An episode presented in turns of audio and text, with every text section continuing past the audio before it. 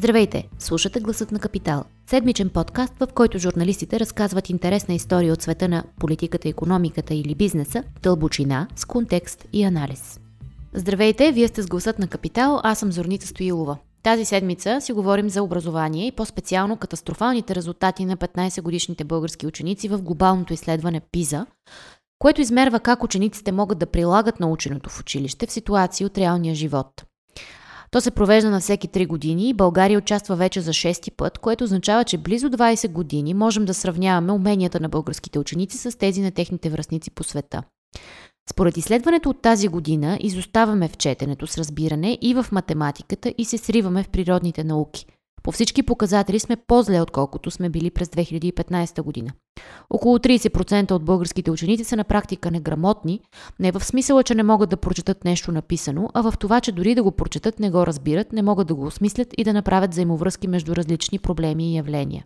За да коментираме тези резултати в контекст и какво означават те за българската економика и бъдеще въобще, Поканих Румяна Червенкова и Деян Димитров, които работиха тази седмица по темата с а, резултатите от ПИЗа и прегараха огромно количество време както с самото изследване, така и в разговори с а, образователни експерти и с отговорните институции. Руми Деян, здравейте! Здравей! Здравей! Не бихме казали, че резултатите на българските ученици от ПИЗа са неочаквани. И все пак, защо се влушаваме вместо да отчитаме напредък? Какви са причините? Най-първо причините са, че нищо толкова не е направено и не е направено на време. Първо на първо, образова... целите на българското училищно и преучилищно образование са останали в 20 век или дори в 19 век, доколкото двете системи не се различават толкова. То трябва, то, то се опитва да преподава за учени знания, които в 21 век човек може да провери в интернет с един клик а в същото време тези знания не се превеждат в истински житейски умения. Те децата непрекъснато питат аз това кога ще го ползвам, но тестът ПИЗа показва, че когато има, са им предоставени някакви житейски ситуации, които те трябва да си преведат в проблеми или са им предоставени текстове, които трябва критически да разберат, не успяват, огромна част от тях не успяват да се справят. И това е проблем на цялата образователна среда и, и се случва, защото парадигмата не се е сменила. Ами, да, не са неочаквани, защото и нямаше как да са а, очаквани по-различни резултати. Не сме запомнили нещо да се е случило така силно ярко в а, училищното образование. Не се говори толкова често за него, колкото заслужава. Всъщност, този въпрос вече много е напреднал за нашата държава като проблем и като тема, която която трябва да се вземат бързо решения. Влушаваме се, малко относително казано. Значи ние, откакто участваме в ПИЗа, е, сме с ниски резултати. Сега, дали една година ще бъде с някаква част от процента или процент отгоре, друга част по-надолу, това почти няма значение, защото общото представяне през цялото това време е много слабо. Просто тази година ни казват прав текст поред техните мерки, че сме на дъното в Европейския съюз. На последно място и по училищното образование. И то е малко като яйцето с коко... и кокошката се получава. Значи, м- както нали, положихме и темата в такъв контекст, а, на какво можем да разчитаме България да излезе от а, изоставането си въобще по много показатели във времето, в това, че тя е все, е все още много аналогова като менталитет и действие, независимо от развитие софтуерен сектор, но той няма много отношение към, към политиките, които се прилагат в държавата. И м- мисълта ми беше, че ако ние е, като изходни параметри имаме е, най-бедната държава в някакви абсолютни стойности в Европейския съюз, демографски най-засегнатата, посочена вече многократно, че е така, ние не разполагаме с а, ресурси, от които да получаваме приходи, както се казва от въздуха. А, няма на какво друго да разчитаме. Освен това сме и малък пазар, непривлекателен и за кой знае какви големи инвестиции. Единственото, което може да разчитаме е да преварваме другите съкъла, както се казва. Тоест, това без образование и без радикална промяна на образованието, което да изпревари не само това изоставането, което вече много тежко сме провлачили, но и да прескочи по-напред, за да бъдем конкурентни, аз не виждам по какъв друг начин нещо може да донесе добро бъдеще социално-економическо и благосъстояние. Добре, значи ние вече държава. имаме 20 години знание къде са ни проблемите, къде са ни а, слабите места, които показва ПИЗа и нищо свършено за тия 20 години, така ами, ли излиза? Бих казал, че ние 20 години чуваме, четем какво ни казват а, а, специалистите, какво ни казват авторите на изследването, какво трябва да направим. Други въпрос е дали искаме да го направим и дали и ние на свой ред разбираме те какво ни казват, дали като управление, като общество сме функционални, грамотни да разберем а, посланието на, на тези изследвания. Има някои положителни тенденции, например, защото през 2012, когато резултатите бяха, същите, ние реално сме с стабилни резултати, като изгладиш статистически, като изгладите статистическите вариации. Реално ние почти не се променим, освен в природните науки, където не се вълшаваме. Но 2012 обществена дискусия по въпроса нямаше. Много късно дори разбрахме, че ПИЗа е нещо важно, докато още след 2006 година Полша, например, са си направили реформа след тогавашни За това говори. тежки ПИЗа резултати. Ние 2015 година почнахме да говорим малко от малко, че ПИЗа показва тежки неравенства в българската образователна среда и липса на, на конкурентно способност и сега резултатите се повтарят и дори леко се влушават.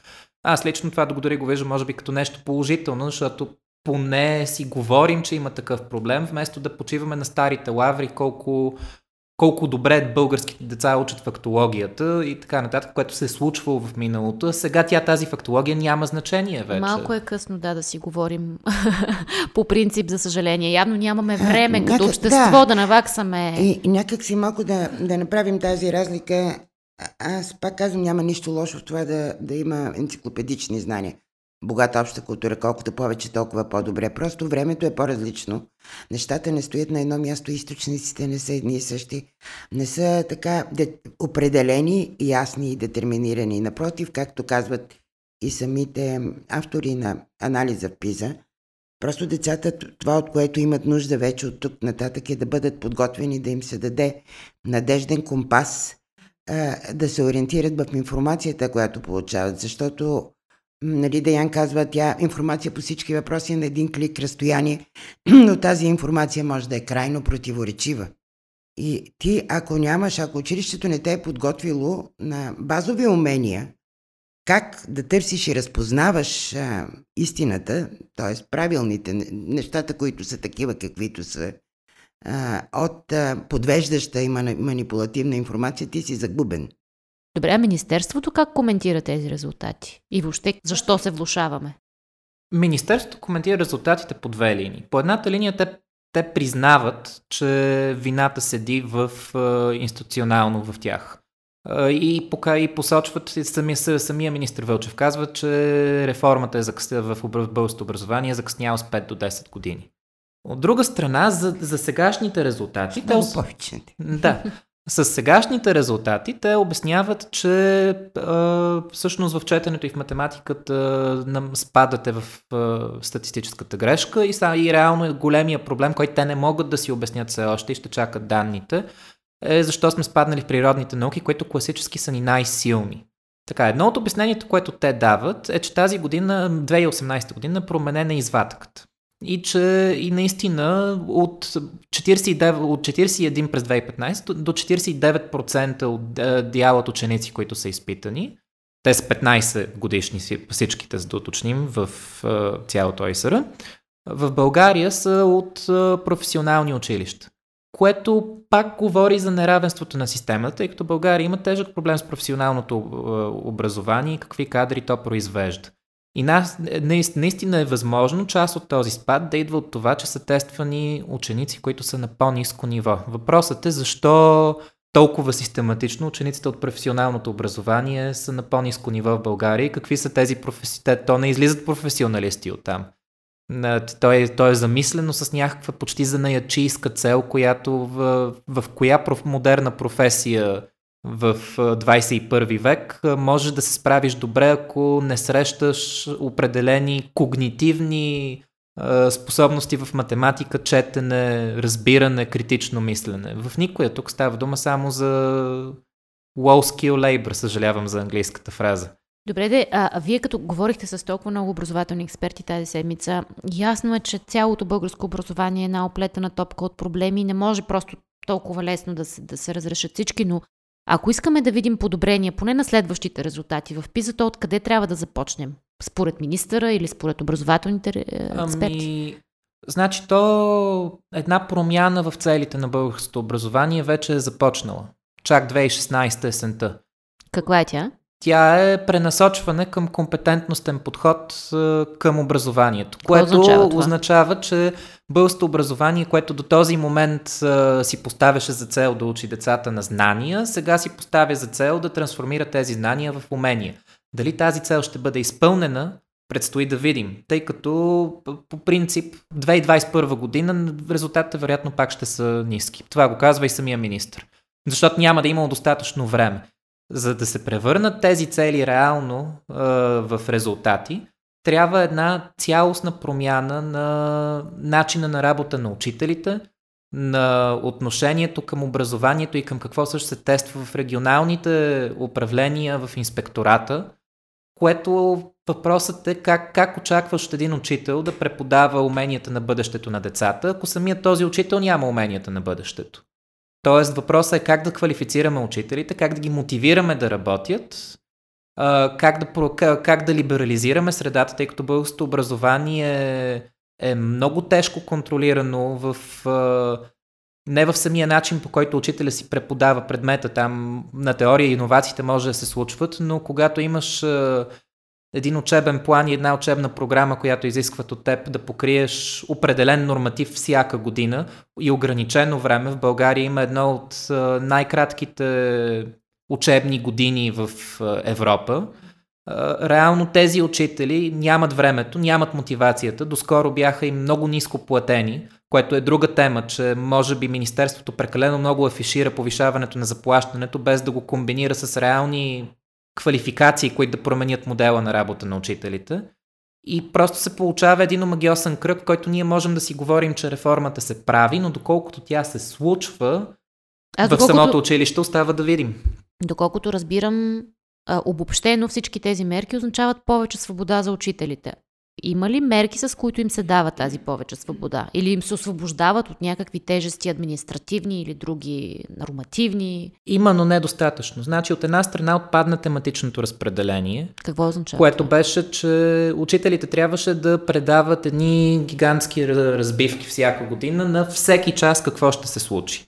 Документация. И Тая документация, впрочем, се тестваше от инспектората и може включително да ти бъде направен проблем, ако ти влезе в час инспектор и открие, че не си следваш тематичното разпределение за този час, а ти, си, а ти трябва да си планирал всеки час от цялата година.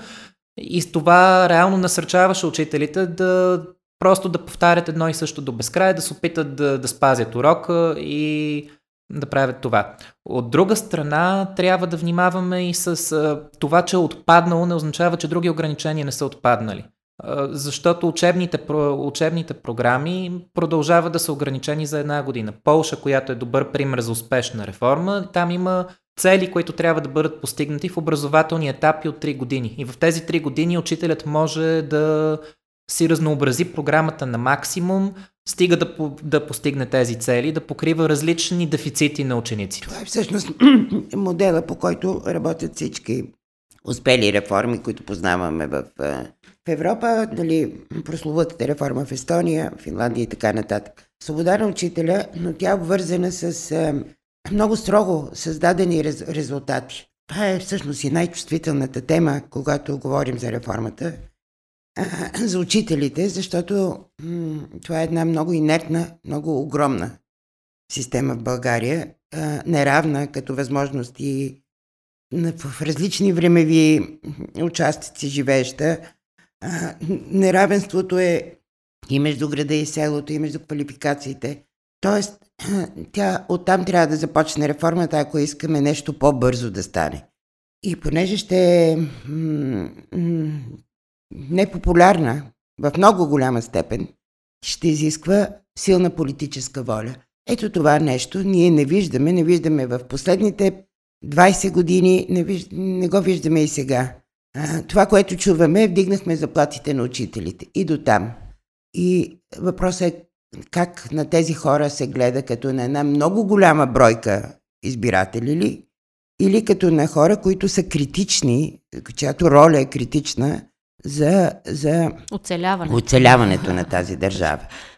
Другия проблем е, че ние, поне според мен и според експертите, с които говорих, МОН нямат достатъчно добри инструменти за оценяване на качествената промяна или въобще на качеството. Значи, а, когато питах министъра на пресконференцията този вторник, той отговори, че външното, националното външно оценяване, което т.е. след изпитите в държавните, след четвърти, след седми, след десети клас, матурата, са достатъчно добър инструмент, който е прият от родителите и от институцията.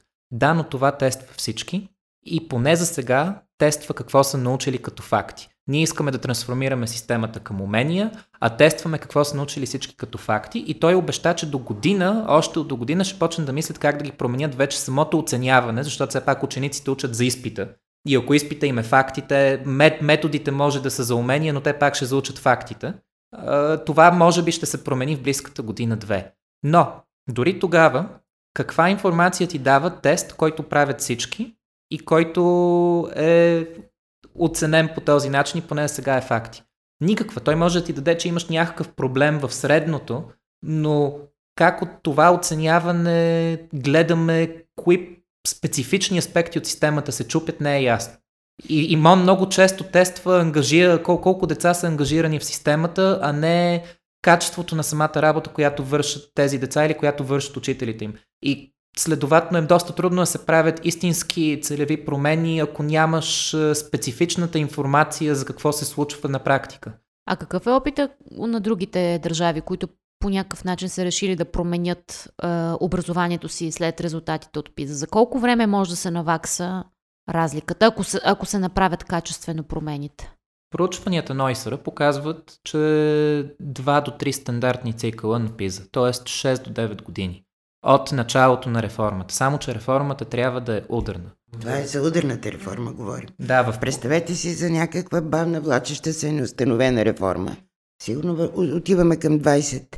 А между другото Едно и нашите, читатели, да, да. нашите читатели ще прочитат а, и в а, новия броя и на сайта този чудесен анализ на Асенка Христова, как економиката и бъдещето на економиката е обвързано с а, с образователните постижения. Асенка Христова, можеш ли да обясниш коя е? е? Експерт в Тя е директор, Института да, за изследвания в образованието. Да, да, да. Много задълбочен, много добър, но на ясен език анализ, който разиграва четири сценария на реформи и до какъв съответно ефект те ще доведат в тези срокове, за които говорим, защото това наистина е нервна система след 20, 30, та дори 80 години. Само искам да кажа, че колкото е по-бавна реформата, по-частична и по-ограничена, толкова по-голям срока, за, от който ще се усети ефекта от нея. И колкото е по-ударна, толкова по-бързо ще стане. А ние нямаме време.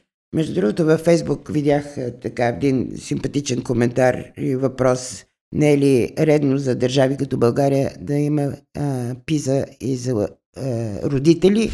На Мария Спирова, и, нали? да, и за учители, защо не и за управляващи. Аз а пак говорим, ние, те, те измерват състоянието на децата тук и сега, но то е, то всъщност отразява какво правим ние възрастните, големите, отговорните за, за тяхното бъдеще. И ако техните постижения са слаби, това означава, че всъщност нашите постижения са слаби.